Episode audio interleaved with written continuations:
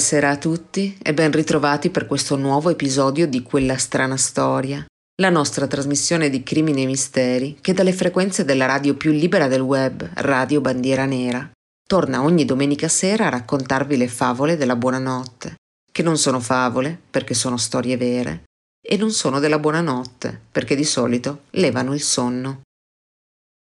Io sono Alita e questa sera ho deciso di mettervi qualche brivido anche con la musica e con il racconto di ciò che si cela dietro alcune canzoni molto famose. Non tutte le fonti di ispirazione di fatti sono il risultato della malinconica fine o dell'esuberante inizio di una storia d'amore, di un'infatuazione estiva o della perdita di un amico. Alcune arrivano da luoghi molto più oscuri e inaspettati, a volte da spaventose esperienze personali, ma più spesso dalle pagine di cronaca nera dei giornali, da una notizia disgraziata sentita in televisione o dal racconto di una tragedia scritta nella recente tradizione di un popolo, che arriva in una maniera o nell'altra a mettere una pulce nell'orecchio di qualcuno che alla fine, per un talvolta inspiegabile coinvolgimento, decide di scriverci una canzone e di dare a quella storia tremenda una sorta di vita eterna. E a differenza di quel che in molti potrebbero pensare, non sono tutte da ricercarsi all'interno di generi particolarmente cupi come il metal o il punk. Certo, soprattutto nei sottogeneri meno commerciali come il black metal o il death metal, le canzoni dai retroscena truculenti sono più comuni e non di rado ci si può imbattere in pezzi che non sono solo ispirati ad esempio ai serial killer, ma finiscono quasi per celebrarne le immonde gesta. Come nel caso della band di thrash metal californiano degli Slayer, il cui frontman, Tom Ayara, compose nel 1991 un brano dal titolo Dead Skin Mask, dove la descrizione della creazione di una orrorifica maschera fatta a partire da un vero volto umano lascia ben poco all'immaginazione. Per chi non fosse esperto di assassini seriali, il riferimento è al prolifico omicida americano Ed Gein, noto per l'abitudine di conservare la pelle e i teschi delle sue vittime per dare forma ad artistici paralumi e bizzarri posacenere. Detto ciò, diamo il via alle danze con una classica murder ballad dal titolo Delia is Gone, che data nelle sue prime versioni a cent'anni fa e che nella strofa centrale dice La prima volta che le ho sparato, le ho sparato al fianco ed è stato difficile vederla soffrire, ma con il secondo colpo è morta. Dilia non c'è più. Ancora un colpo. Dilia non c'è più. Dilia era Dilia Green, 14 anni, e a spararle, alla boa del XX secolo, nel 1900, era stato il suo promesso sposo, il quindicenne Moses Houston, che dopo essere stato arrestato e condannato a morte per l'omicidio, si dichiarò perseguitato dal fantasma della sua amata. Nella ballata, mentre sta aspettando in carcere che la condanna venga eseguita, è tormentato dai passi di Dilia attorno al suo letto. Questa è la versione di Johnny Cash, datata 1962. Delia, oh Delia, Delia all my life. If I hadn't shot poor Delia, I'd have had her for my wife. Delia's gone, one more round, Delia's gone. I went up to Memphis and I met Delia there. Found her in her parlor, and I tied her to her chair. Delia's gone, one more round, Delia's gone. She was low down and trifling, and she was cold and mean.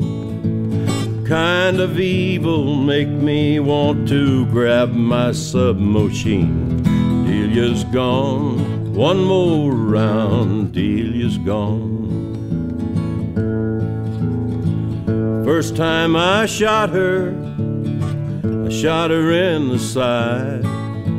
Hard to watch her suffer, but with the second shot she died. Delia's gone, one more round, Delia's gone.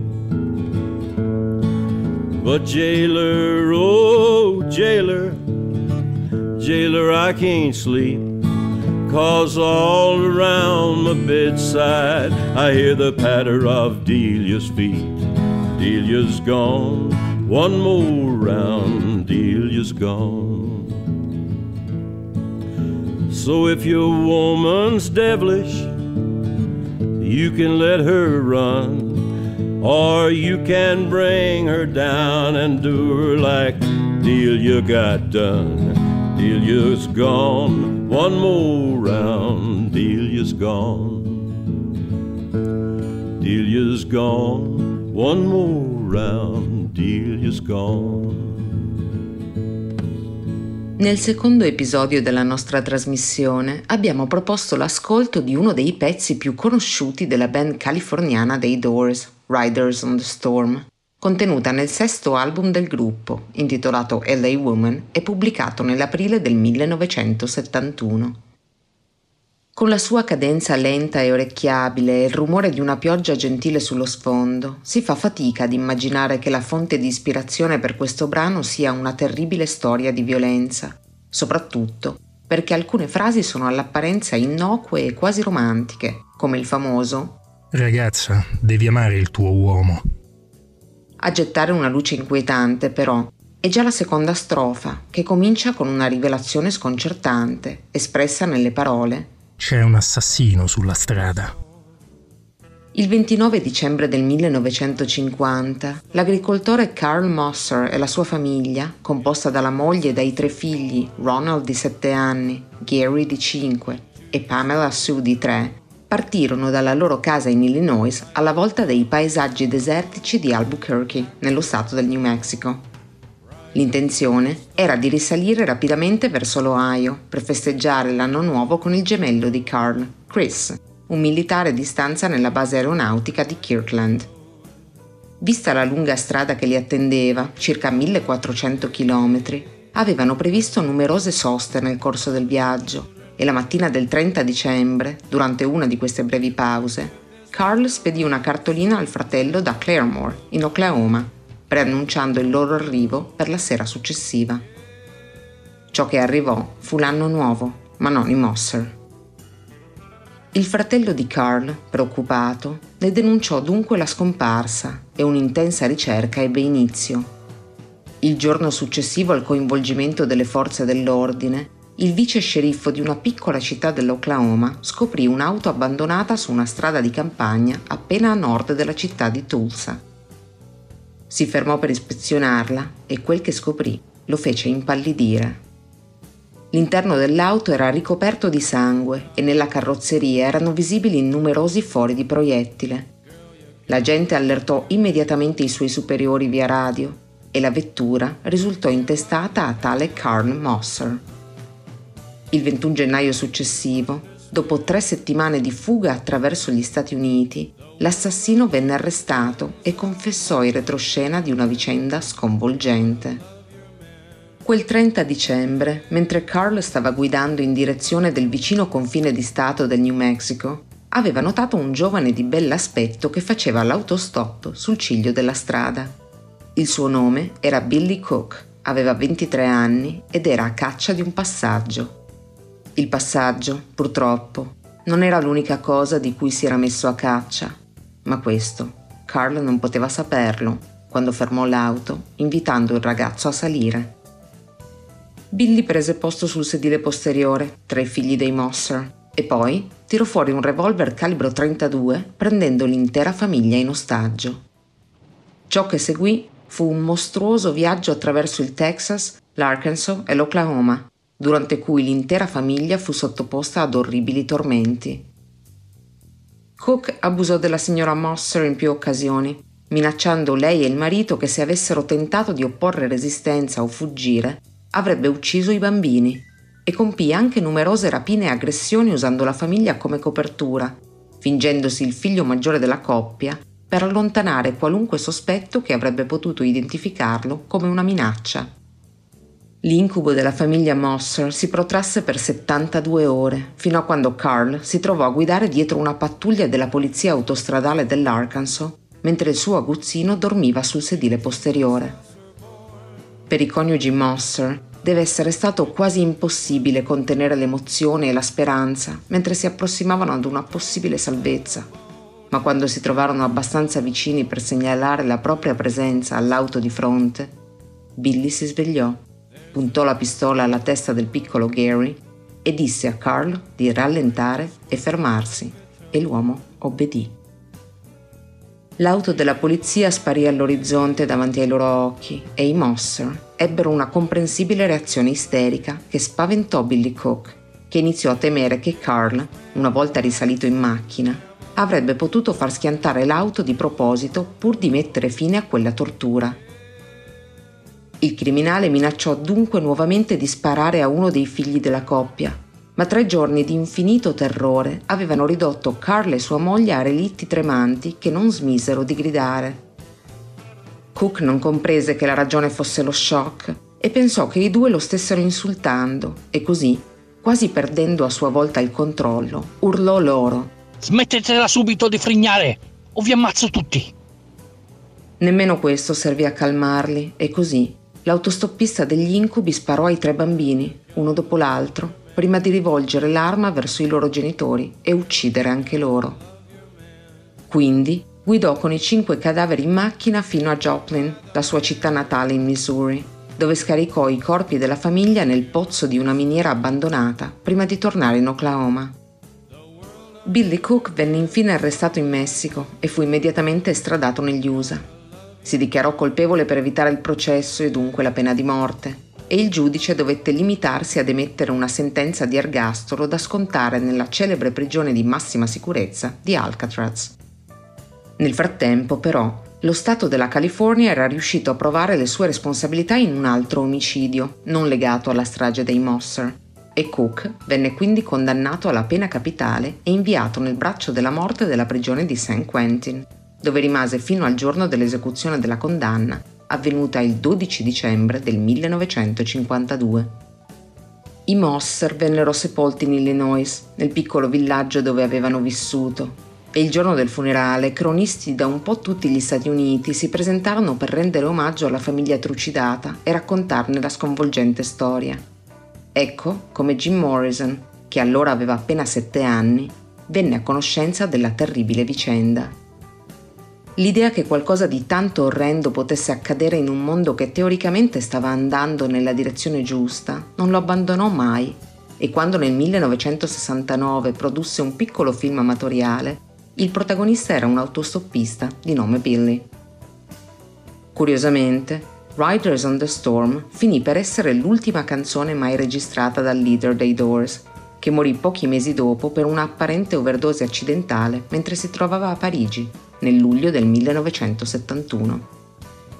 Ma la musa omicida di quella canzone rimarrà per sempre uno dei pezzi che più abilmente hanno descritto un'epoca, in particolare in quella frase. C'è un assassino sulla strada. Il suo cervello si contorce come un rospo. Prenditi una lunga vacanza. Lascia giocare i tuoi bambini. Se darai un passaggio a quest'uomo, la tua deliziosa famiglia morirà.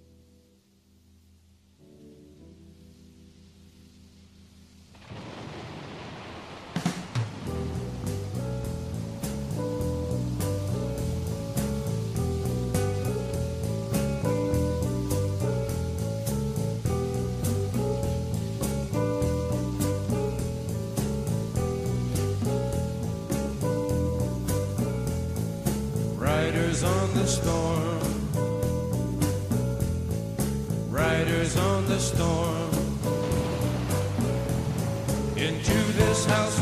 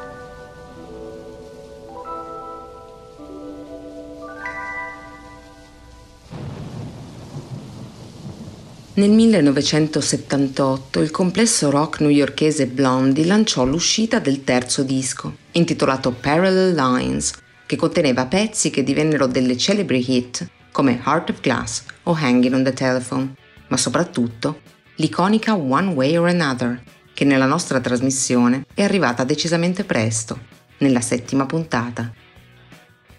Come sappiamo praticamente tutti, il pezzo continua in quel motivetto accattivante con I'm gonna find you, I'm gonna get you, che tradotto significa grossomodo parola per parola, in un modo o in un altro ti troverò e ti prenderò. Le parole della canzone lasciano trasparire un sentimento non propriamente amorevole nei confronti della persona a cui è diretto il messaggio, ma forse quello che tutti non sanno e che quelle parole erano state destinate proprio alla cantante della band, Debbie Harry, che aveva scritto il pezzo come se a parlare fosse il suo ex ragazzo, che dopo la fine della loro relazione l'aveva perseguitata per mesi. La vicenda risaliva ad alcuni anni prima, al 1973, quando Debbie era la voce di un'altra band chiamata The Stilettos. Parlando del brano incriminato in seguito, in un'intervista al magazine Entertainment Weekly, la Harry cercò di minimizzare dicendo Sì, sono stata perseguitata da un pazzo, quindi l'ispirazione è arrivata a partire da un evento personale non proprio piacevole, ma ho cercato di metterci un po' di leggerezza per rendere la canzone più spensierata, come per esorcizzarla. Penso che in un certo senso sia un normale meccanismo di sopravvivenza. Te lo scrolli di dosso. Insomma e in un modo o nell'altro vai avanti con la tua vita.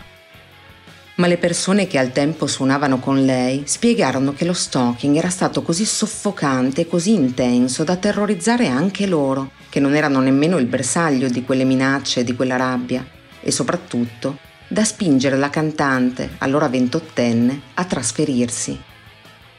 Una tra le frasi presenti nella canzone, di fatti, dice Guiderò fino a casa tua e se le luci saranno spente, guarderò chi c'è in giro.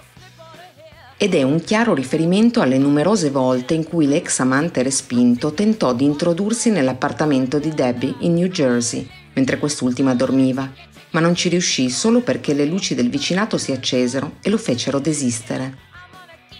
Probabilmente è lecito immaginare che non avesse buone intenzioni e la giovane donna decise dunque a malincuore di abbandonare la sua casa in New Jersey per andare a vivere in un anonimo villaggio ad est di New York, dove finalmente le molestie cessarono. Un'altra strofa decisamente inquietante arriva da una lettera che lo stalker inviò a Debbie e che recita così. Scoprirò a chi telefoni. Starò vicino al muro da dove posso vedere tutto. Posso leggere le labbra da un miglio di distanza. Nella missiva l'uomo si vantò di essere un maestro in lettura delle labbra e che proprio per questo era in grado di conoscere ogni mossa della cantante, potendone scoprire i piani semplicemente osservandola senza essere visto. Possiamo con tutta probabilità considerare questa affermazione niente più che la millanteria di uno spaccone, ma possiamo anche immaginare quanto debba essere sembrata minacciosa alla Harry, che solo grazie a un carattere forte e deciso non ha dovuto pagare la persecuzione con un tributo di salute mentale, e che solo grazie a una buona dose di fortuna se l'è cavata con un brutto ricordo e una bella canzone.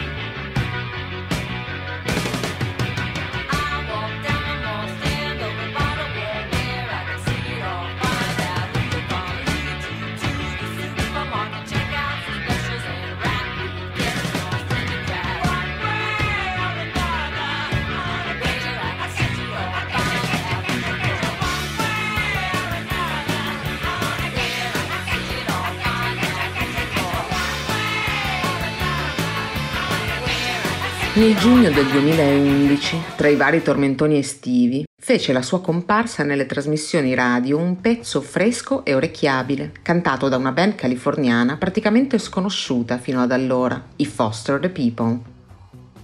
Il pezzo, che abbiamo ascoltato anche nella ventitresima puntata di quella strana storia, si intitola Pumped Up Kicks, che altro non è se non un particolare tipo di scarpe da ginnastica, decisamente costose e popolari, che i ragazzini provenienti da famiglie benestanti sfoggiano nelle scuole, americane e non. Scritta dal frontman e cantante del gruppo Mark Foster all'epoca in cui lavorava come compositore di jingle pubblicitari, il brano divenne famoso in brevissimo tempo, diventando uno dei più popolari di quell'anno.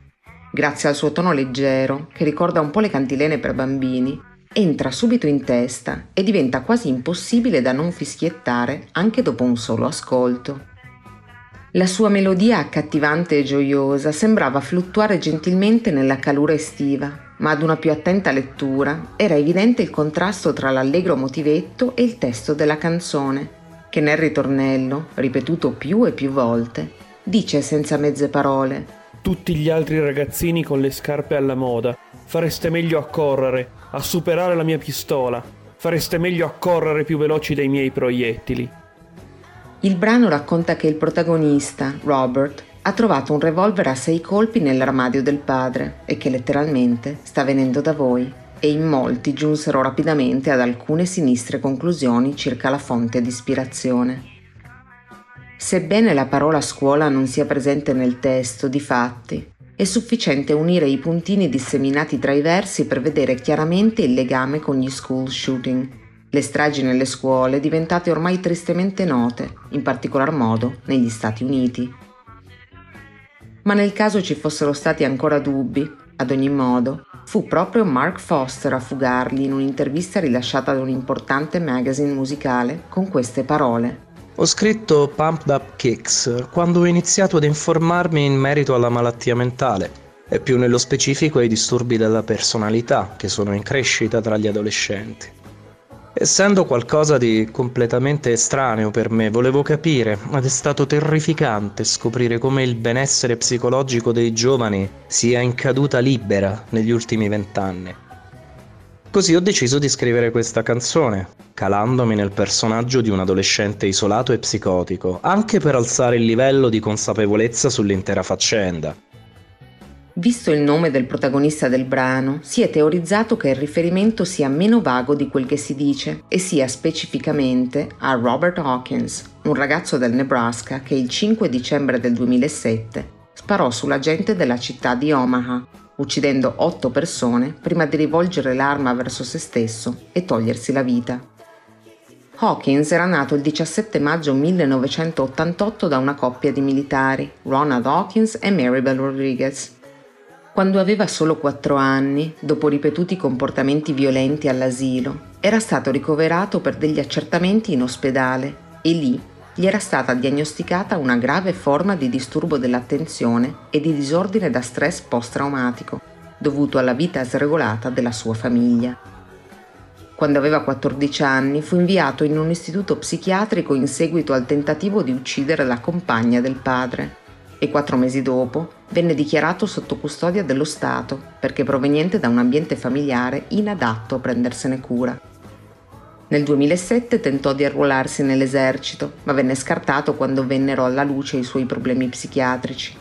Deluso ed arrabbiato, pochi mesi dopo Robert entrò nel centro commerciale di West Road Mall di Omaha, dove aprì il fuoco sulla gente intenta a fare spese nei negozi e poi si suicidò. Aveva solo 19 anni. L'autopsia confermò l'assenza di droghe e alcol nel suo sangue e affermò che l'unica sostanza rilevata fosse del Valium, prescrittogli dal medico curante per placarne la rabbia, evidentemente senza grandi successi. Nonostante altre strofe che sembrerebbero puntare proprio in questa direzione, tuttavia, il manager dei Foster the People ha affermato che si tratti di una pura coincidenza e che la canzone non abbia una diretta connessione con Hawkins. Quel che è certo è che il legame tra la band e le stragi scolastiche sia più profondo di quel che si potrebbe immaginare. Durante gli anni del liceo, Mark Foster fu vittima di un bullo che minacciava sistematicamente di sparargli, mentre Cubby Fink, il bassista del gruppo, è cugino di una donna sopravvissuta al massacro di Columbine, avvenuto nel 1999. Quando era adolescente si trovò proprio nella biblioteca della scuola superiore quando Dylan Klebold e Harry Harris vi fecero irruzioni armati di fucili e pistole sparando sui compagni di scuola. Quel giorno rimasero a terra 39 tra studenti e professori. 15 di loro, compresi i due aggressori, non tornarono mai a casa.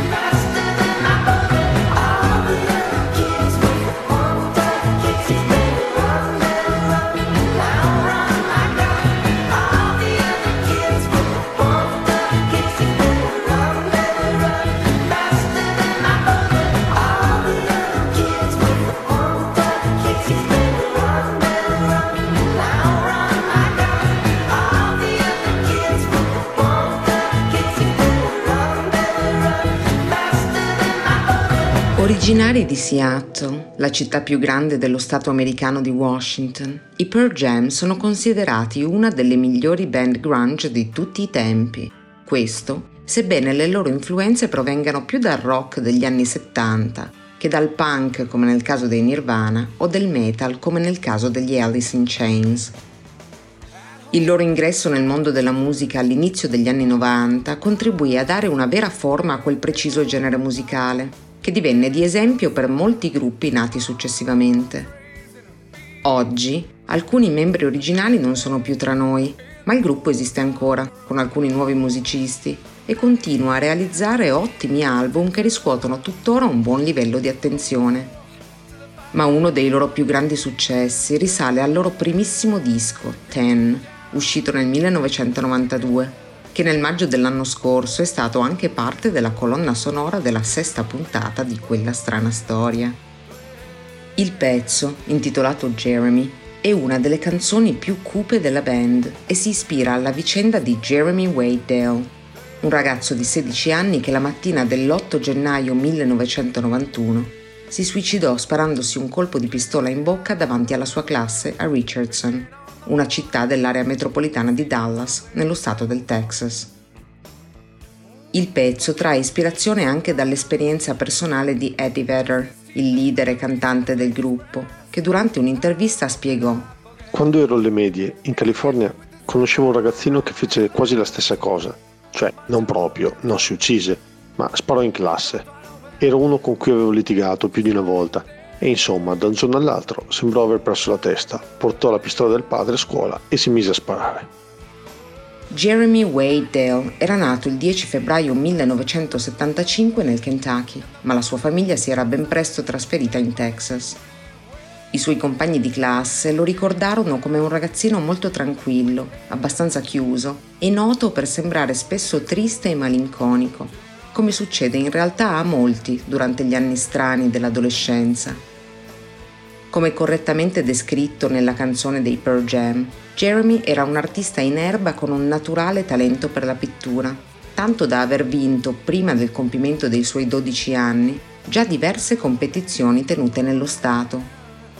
Quella mattina del gennaio del 1991, Jeremy arrivò in ritardo in classe per la lezione di inglese e la sua professoressa, spazientita, gli disse di andare in presidenza per farsi firmare una giustificazione. Lo studente ubbidì e lasciò l'aula, ma quando rientrò, in mano non aveva un foglio firmato, ma bensì un revolver 357 Magnum. Gli alunni e l'insegnante rimasero paralizzati alla vista della pistola temendo che sarebbe stata rivolta verso di loro che non erano sempre stati molto amichevoli nei confronti del ragazzo. Ma Jeremy avanzò fino alla cattedra e disse solo Professoressa, ecco quello che ero davvero andato a prendere. Poi, in un attimo, si portò l'arma alla bocca ed esplose il colpo, morendo immediatamente. Sulla classe, prima delle grida, scese un silenzio surreale e a tutt'oggi gli allora compagni di classe di Jeremy si dichiarano ancora traumatizzati dalla scena a cui assistettero. Nel 2018 la famiglia Wade ha accettato per la prima volta un'intervista riguardo alla tragedia che li investì ormai 30 anni fa. Sua madre Wanda ha riferito al canale ABC. La sua morte non definisce la sua vita. Era un figlio, un fratello, un nipote, un amico. Era pieno di talento quando è successo ero in ufficio e non riuscivo a crederci. Mi ripetevo, no mio figlio, non è possibile. E per quanto riguarda il celebre brano influenzato dalla vicenda, ha aggiunto, ero furibonda con la band perché aveva fatto quella canzone. Pensavo, ma che ne sapete voi? Voi non c'eravate, avete raccontato una storia diversa dalla realtà.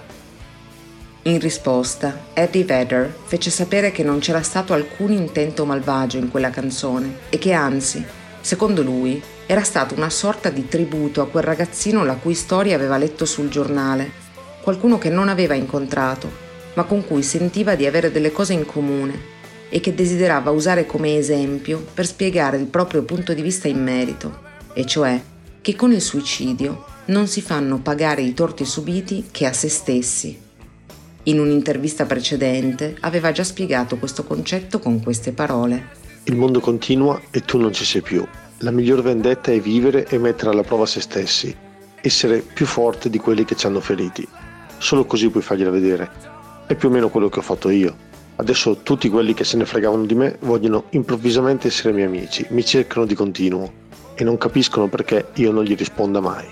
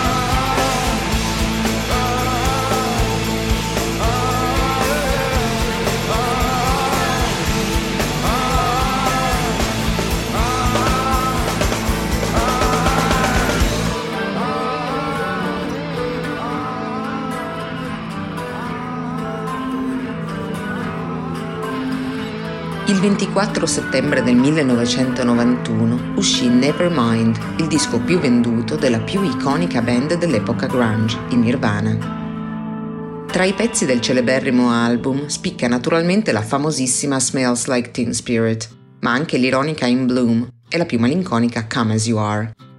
Quest'ultima venne sovente chiamata in causa dopo il suicidio del frontman Kurt Cobain, proprio a causa del noto ritornello And I swear that I don't have a gun, che tradotto vuol dire semplicemente e giuro di non avere una pistola ma la canzone di cui vogliamo raccontarvi è la track numero 6, intitolata Polly. Il pezzo, che mettemmo nell'apertura della puntata numero 41 di quella strana storia, quella dedicata alle reginette di bellezza, ha un suono molto differente rispetto alle altre canzoni del disco, dove la cacofonia di chitarre elettriche e bassi è sostituita da una sola chitarra acustica. La ragione di un approccio tanto spoglio è con tutta probabilità il testo stesso. Il brano comincia con le parole Polly vuole un cracker. Penso che prima dovrei scenderle di dosso. Penso che voglia un po' d'acqua per spegnere la fiamma ossidrica. I bizzarri riferimenti ad apparecchiature da saldatore e pappagalli, Polly è un nome molto comune tra i pappagalli domestici, sembrano davvero criptici, ma come scoprirete tra poco, c'è ben poco di casuale in questa scelta. La fonte di ispirazione di Cobain arrivava da una vicenda tanto vera quanto spaventosa, avvenuta nel 1987 a Tacoma, nello stato di Washington. Qui, nella notte tra il 5 e il 6 giugno, l'ex detenuto 49enne Gerard Arthur Friend scorse dalla sua auto un folto gruppo di adolescenti intenti a chiacchierare dopo aver assistito ad un concerto rock. Gerard attese fino a quando una delle ragazzine si ritrovò sola, poi le si avvicinò tirò giù il finestrino e le chiese se avesse bisogno di un passaggio. Forse un po' riluttante, la giovane decise comunque di accettare l'offerta, ma quel che è certo è che poco dopo gli chiese di farla scendere, ma l'uomo rifiutò. L'adolescente entrò nel panico, cercando di lanciarsi fuori dall'auto in corsa, ma Gerard la bloccò ed estrasse un coltello, minacciando di ucciderla nel caso in cui avesse nuovamente tentato la fuga.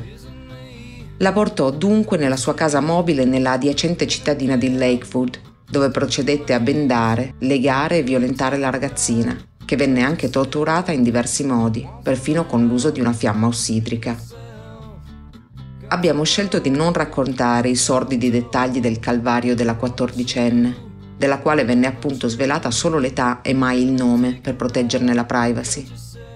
Le dichiarazioni rese in seguito alla polizia furono schermate nella quasi totalità per la stessa ragione. Ma ciò che sappiamo per certo è che quando Gerard sembrava ormai essersi annoiato del sadico gioco, la ragazza era sicura dell'avvicinarsi della propria fine. Il suo aguzzino la slegò e la fece risalire in macchina, ferita e sconvolta, probabilmente per portarla in un luogo più sicuro in modo da ucciderla e sbarazzarsi del suo cadavere. La povera vittima si rese conto di avere di fronte la sua unica possibilità di salvezza e mostrando nervi incredibilmente saldi, mise in atto un piano che si dimostrò astuto e coraggioso. Invece di scalpitare, si comportò come se fosse in stato catatonico. Questo indusse nell'aggressore un falso senso di sicurezza e così, quando rallentò per fare benzina in una stazione di servizio, fu sconvolto dall'inaspettato scatto della ragazzina la giovane aprì di slancio la portiera dell'auto e si gettò fuori, senza che lui potesse fare nulla per fermarla. Il tempo di invertire la rotta e tornare a cercarla, e la sua preda era ormai sparita.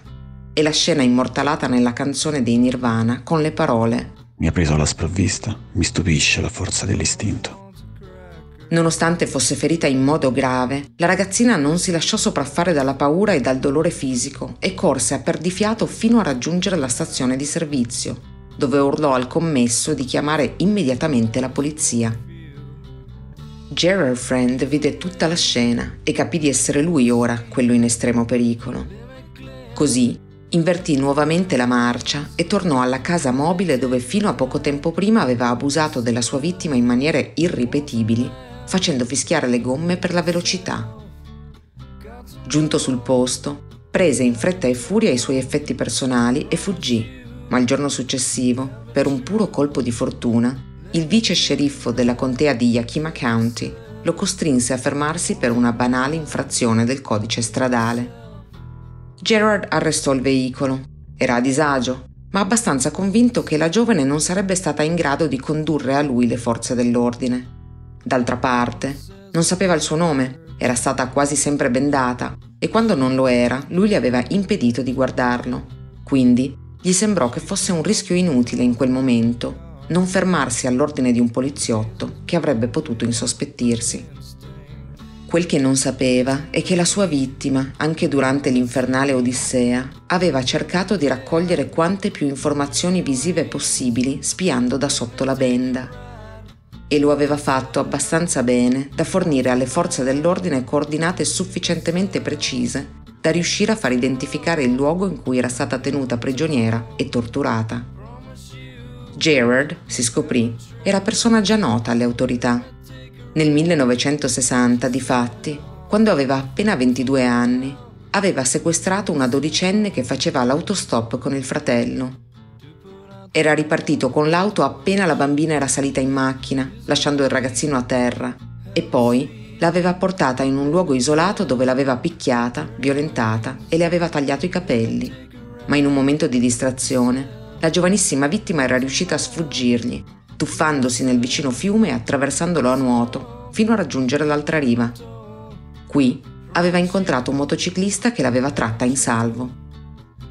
Lo stupratore era stato condannato a 75 anni di carcere, ma nel 1980 gli era stata concessa la libertà condizionale. Già, dopo vent'anni di prigionia e nonostante due tentativi di evasione, era stato rimesso in circolazione. La polizia di Lakewood aveva sempre tenuto alta l'attenzione su Friend e così, malgrado i pochi elementi forniti dalla giovane rapita nel 1987, gli agenti furono presto in grado di risalire a lui.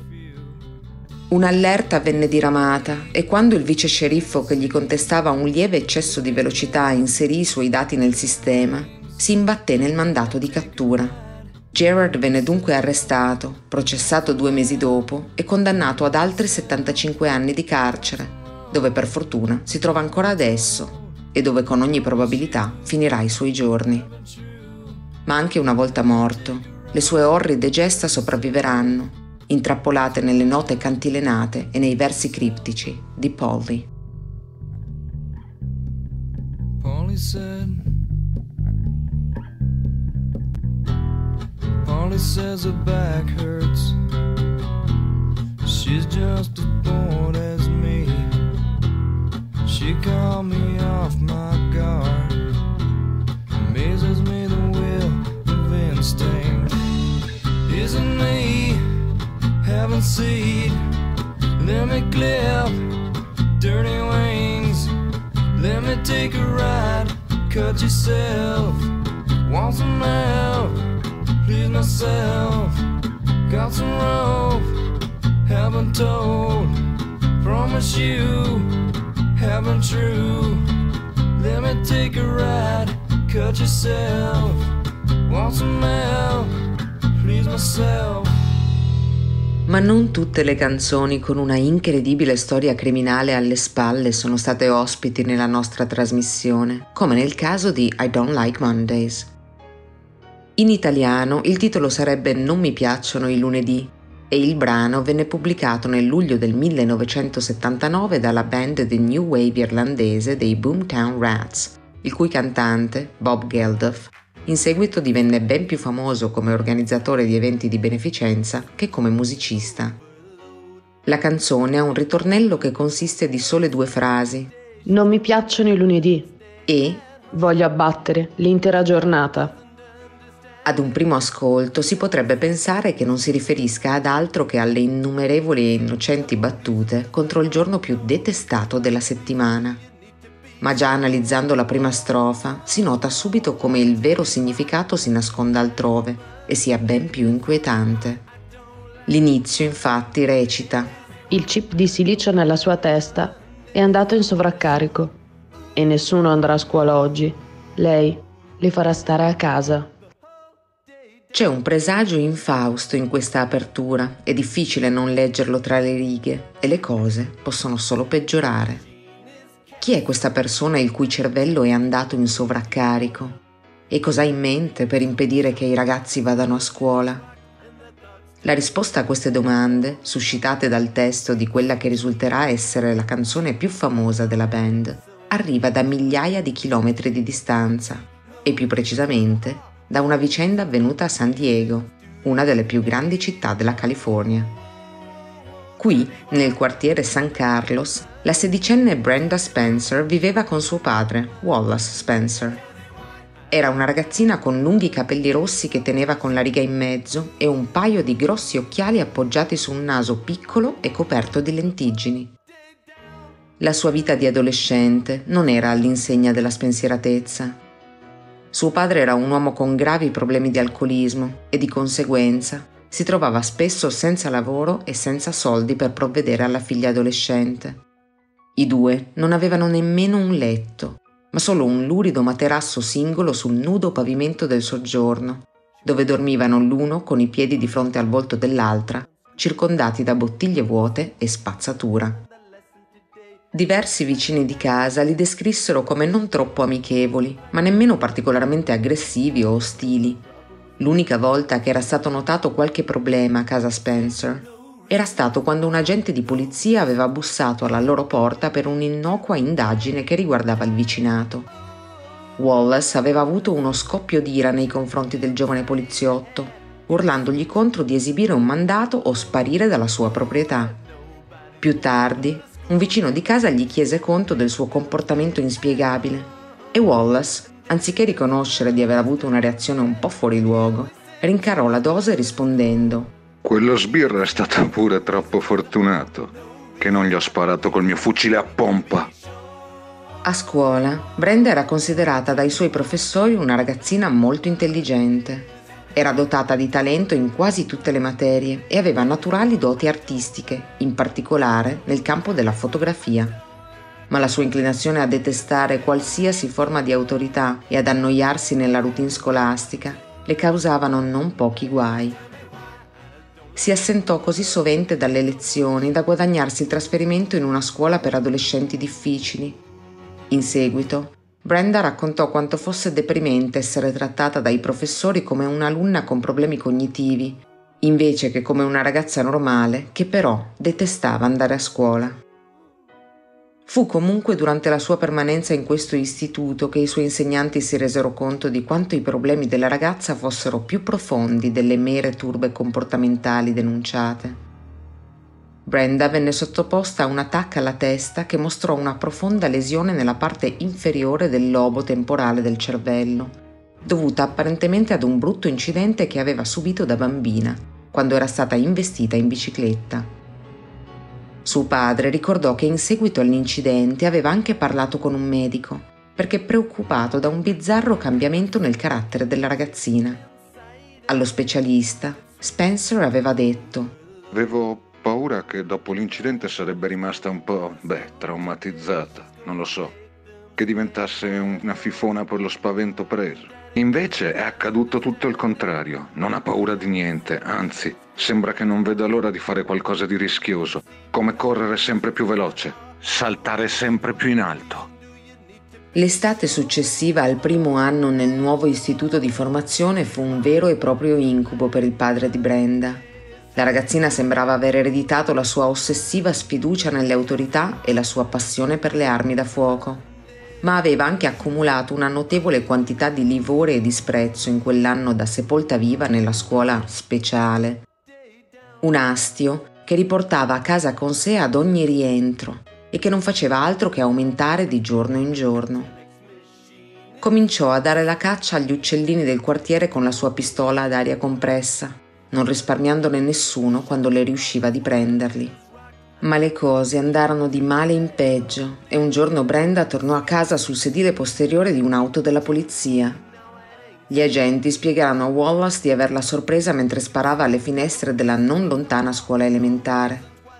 La ragazza se la cavò con una lavata di capo, ma lo psichiatra dell'istituto che frequentava raccomandò di farla ricoverare per un periodo in un ospedale specializzato, sostenendo che Brenda rappresentasse un pericolo per se stessa e per gli altri.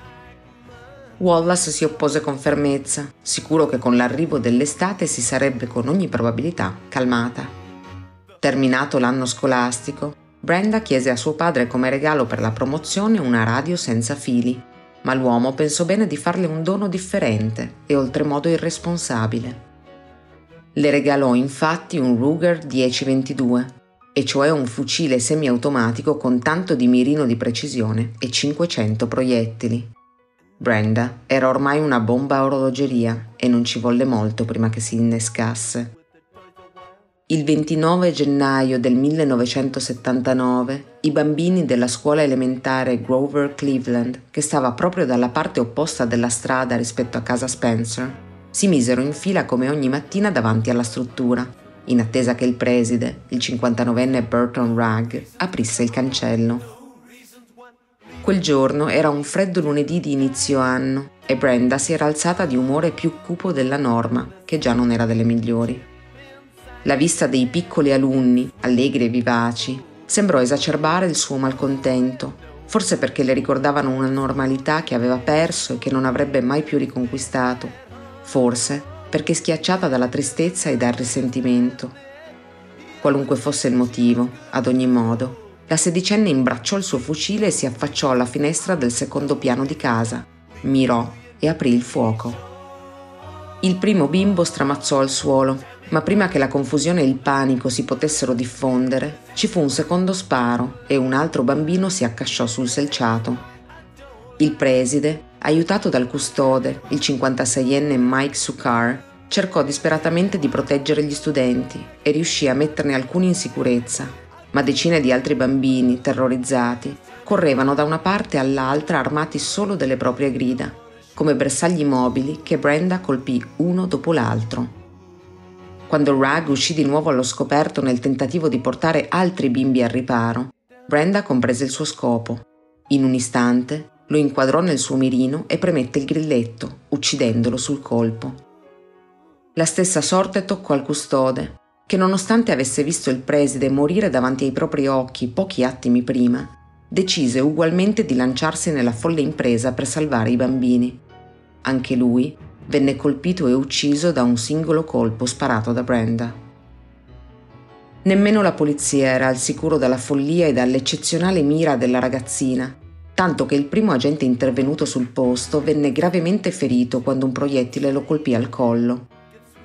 L'uomo riuscì però a fornire ai colleghi importanti informazioni sul punto da cui sparava il cecchino e così un grosso camion della spazzatura venne inviato sul posto per bloccare la visuale alla giovane assassina.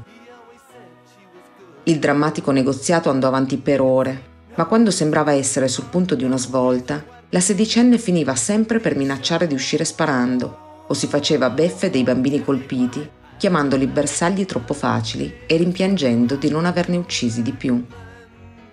Nel frattempo, il giornalista di una testata locale iniziò a chiamare tutti i numeri di telefono della zona che trovò sulle pagine gialle, nella speranza di avere qualche informazione di prima mano.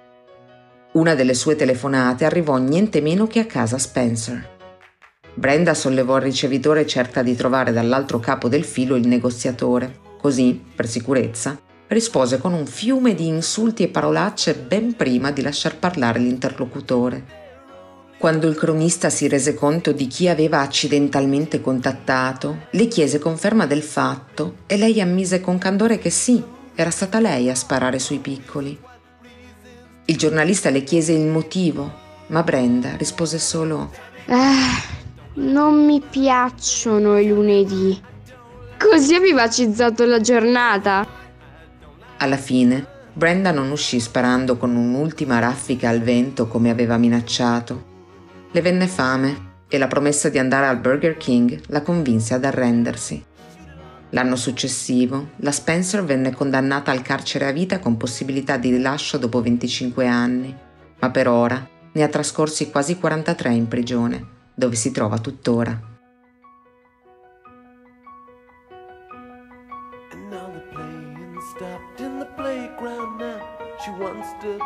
With. And school's out early, and soon we be learning. And the lesson today is how to die. And then the bullhorn crackles, and the captain tackles. the problems in the house and wife. And he can see no reasons, cause there are no reasons. What reason do you need to die? Die, oh, oh. and the silicon chip inside a head gets switched to overload. Oh, and nobody's gonna go to school today. She's gonna make them stay at home. And daddy doesn't understand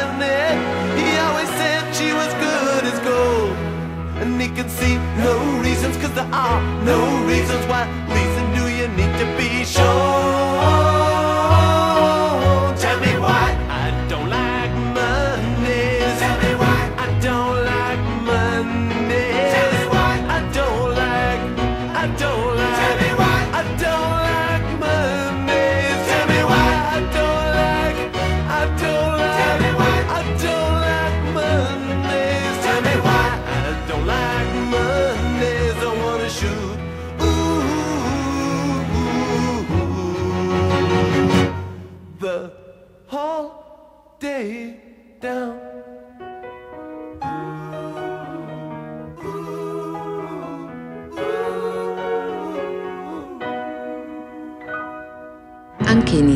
esistono numerosi esempi di canzoni ispirate a fatti di cronaca nera.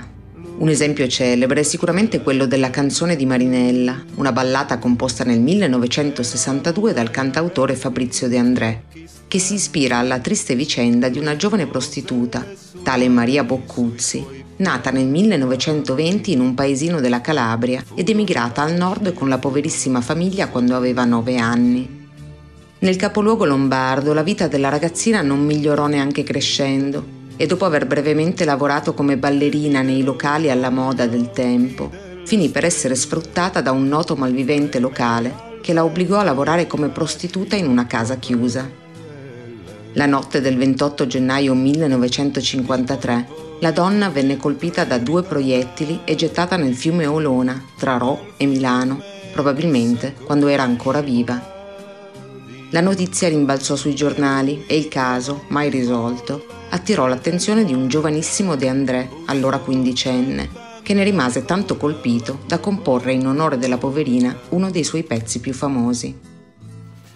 Anche Gente Tranquilla, della band torinese dei Subsonica inserita nel loro album del 2002 dal titolo Amorematico, si ispira ad una delle pagine più nere della cronaca italiana, e cioè al delitto di Novi Ligure, in cui la sedicenne Erika Denardo e il suo fidanzato di un anno più vecchio, Omar Favaro, uccisero senza pietà con decine e decine di coltellate la madre e il fratellino undicenne di lei, nella quiete della villetta di famiglia a Novi Ligure. Secondo Erika, i suoi genitori erano colpevoli di ostacolare la relazione tra i due adolescenti e quella era l'unica soluzione per ottenere la tanto agognata libertà. Ma il brano che abbiamo scelto per rappresentare la musica italiana in questa puntata un po' diversa arriva dal 2008, quando il complesso toscano dei Baustel pubblicò il suo quarto disco. All'interno dell'album, intitolato Amen, si trova una canzone, Alfredo, che racconta la straziante vicenda di Alfredo Rampi, un bimbo di soli sei anni che 40 anni fa, e più precisamente il 10 giugno del 1981, cadde in un pozzo artesiano e la sua storia divenne una delle più sentite tragedie italiane. Alfredo, detto Alfredino, era nato il 24 giugno del 1975 da papà Ferdinando e mamma Francesca, che quattro anni dopo ebbero un altro bimbo, Riccardo, e quell'anno avrebbe dovuto cominciare la prima elementare. Ma era appena cominciata l'estate, la scuola era ancora lontana e la famiglia Rampi stava trascorrendo le vacanze nella sua casa di Vermicino, una frazione del comune di Frascati che oggi è parte della municipalità di Roma. La sera del 10 giugno, dopo una passeggiata, il piccolo chiese al padre il permesso di poter rientrare da solo qualche minuto dopo. Si trattava di poco più di un centinaio di metri ed erano appena le 7.20, il buio era lontano dal presentarsi e il genitore acconsentì.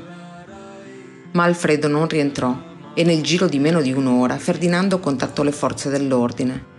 Dopo un'iniziale ricerca che non diede esito positivo, il piccolo venne localizzato all'interno di un pozzo artesiano costruito di recente e profondo circa 80 metri, che era stato coperto con della lamiera tenuta ferma con dei sassi. Il proprietario del pozzo, immediatamente contattato, confermò di averlo chiuso lui stesso intorno alle nove, non immaginando che al suo interno ci fosse un bambino ferito. Una volta chiamato, però, Alfredino rispose ai soccorritori e si stimò che fosse scivolato fino a 36 metri di profondità, dove la sua discesa si era arrestata per una curvatura del pozzo. Si cercò dunque di calare una tavoletta di legno legata ad una fune, nella speranza che il bambino potesse aggrapparvisi ed essere tratto in salvo. Ma questa, bloccata dalle sporgenze e dalle concavità del pozzo, non riuscì a scendere oltre i 24 metri. Un tentativo di rimuoverla spezzò la corda e il condotto risultò quasi completamente ostruito a quel punto. Col trascorrere delle ore, una ressa di persone si radunò attorno al luogo dove Alfredino e i soccorritori lottavano contro il tempo. E la notizia si sparse rapidamente, attirando giornalisti della carta stampata prima e della tv subito dopo, con l'arrivo di una troupe della RAI che decise di stabilire una cronaca in diretta. Alcuni cronisti calarono un microfono fino al punto dove era intrappolato il bimbo, che a quel punto era ancora lucido, mentre i soccorsi cercavano in tutti i modi di mettere in piedi un nuovo piano per trarlo in salvo. Decisero dunque di scavare un tunnel parallelo per poi creare un passaggio orizzontale dove si trovava Alfredo, ma questo tentativo fallì creando un danno terribile. Le vibrazioni della trivella, difatti, fecero sprofondare ulteriormente il bambino fino a 60 metri sotto la superficie. Speleologi, acrobati, adolescenti e perfino nani e persone magrissime si presentarono per cercare di tirarlo fuori e qualcuno, come il volontario Angelo Licheri, riuscì addirittura a raggiungerlo, al prezzo di gravi ferite nel corpo e nell'anima che lo segnarono per la vita ma non riuscì ad infilargli l'imbracatura che necessitava perché i soccorritori fossero in grado di issarlo su dal pozzo e nel tentativo finì anche per rompergli un polso. In questo tempo, la RAI diede vita a una inattesa maratona televisiva, una cronaca in tempo reale delle operazioni di salvataggio che portò sul posto addirittura l'allora Presidente della Repubblica Sandro Pertini.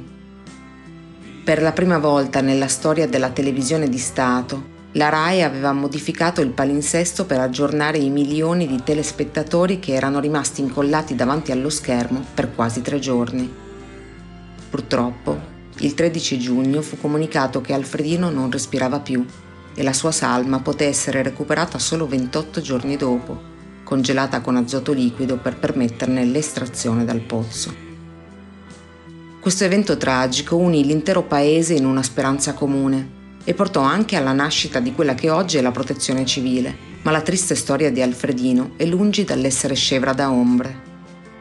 E non parliamo nemmeno di quelle mai confermate, che sembrano contraddire la versione ufficiale che vedrebbe il bambino essere caduto nel pozzo, quanto piuttosto essere stato calato da qualcuno per interessi troppo più grandi.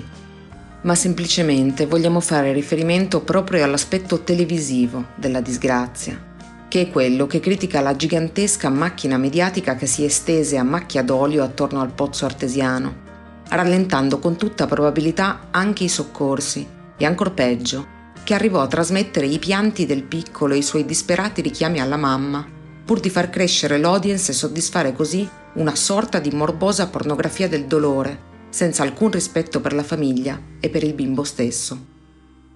Questo profilo della vicenda è proprio quello che hanno deciso di affrontare i Baustel con questa canzone bellissima che rimane come una preghiera straziante a memoria di un bimbo caduto in un pozzo. Un pezzetto bello tondo di cielo d'estate sta sopra di me, non ci credo, lo vedo restringersi contro le stelle. Ora sento tutte queste voci, tutta questa gente ha già capito che ho sbagliato, sono scivolato, sono caduto dentro il buco. Bravi sono venuti subito, sono stato stupido, ma sono qua. Gli aiuti, quelli dei pompieri, i carabinieri. Dio guardava il figlio suo. E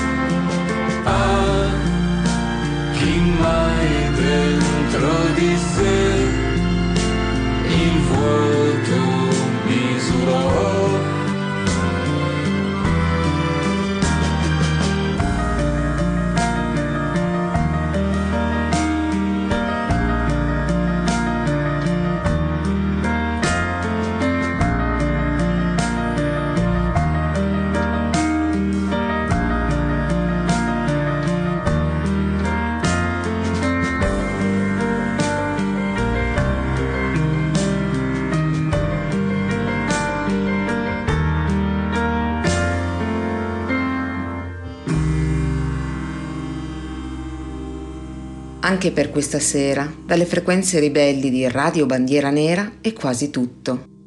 Resta solo il consiglio di indagare dietro i testi delle canzoni, anche le più insospettabili. Potreste scoprire ben più che qualche bell'accordo di chitarra e qualche armonia piacevole da canticchiare. Quella strana storia torna la settimana prossima con altri crimini e altri misteri, quindi non mancate. Io sono Alita, vi ringrazio per l'ascolto e vi auguro una buona notte.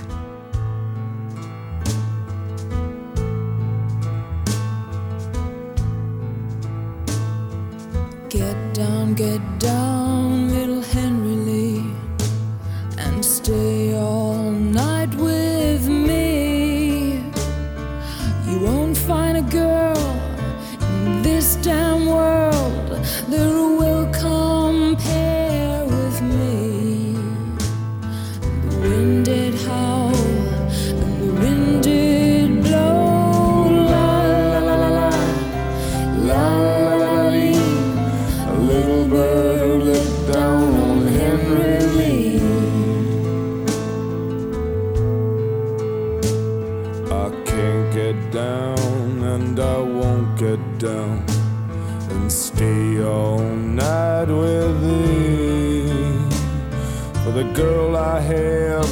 in that merry green land, I love fair better than thee.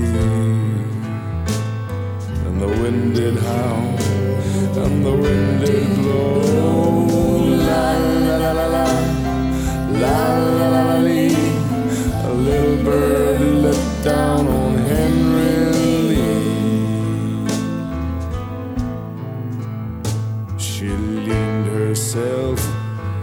against defense just for a kiss or two. And with a little penknife held in her hand, well, she plugged him through and through and the wind did roar, and the wind did moan.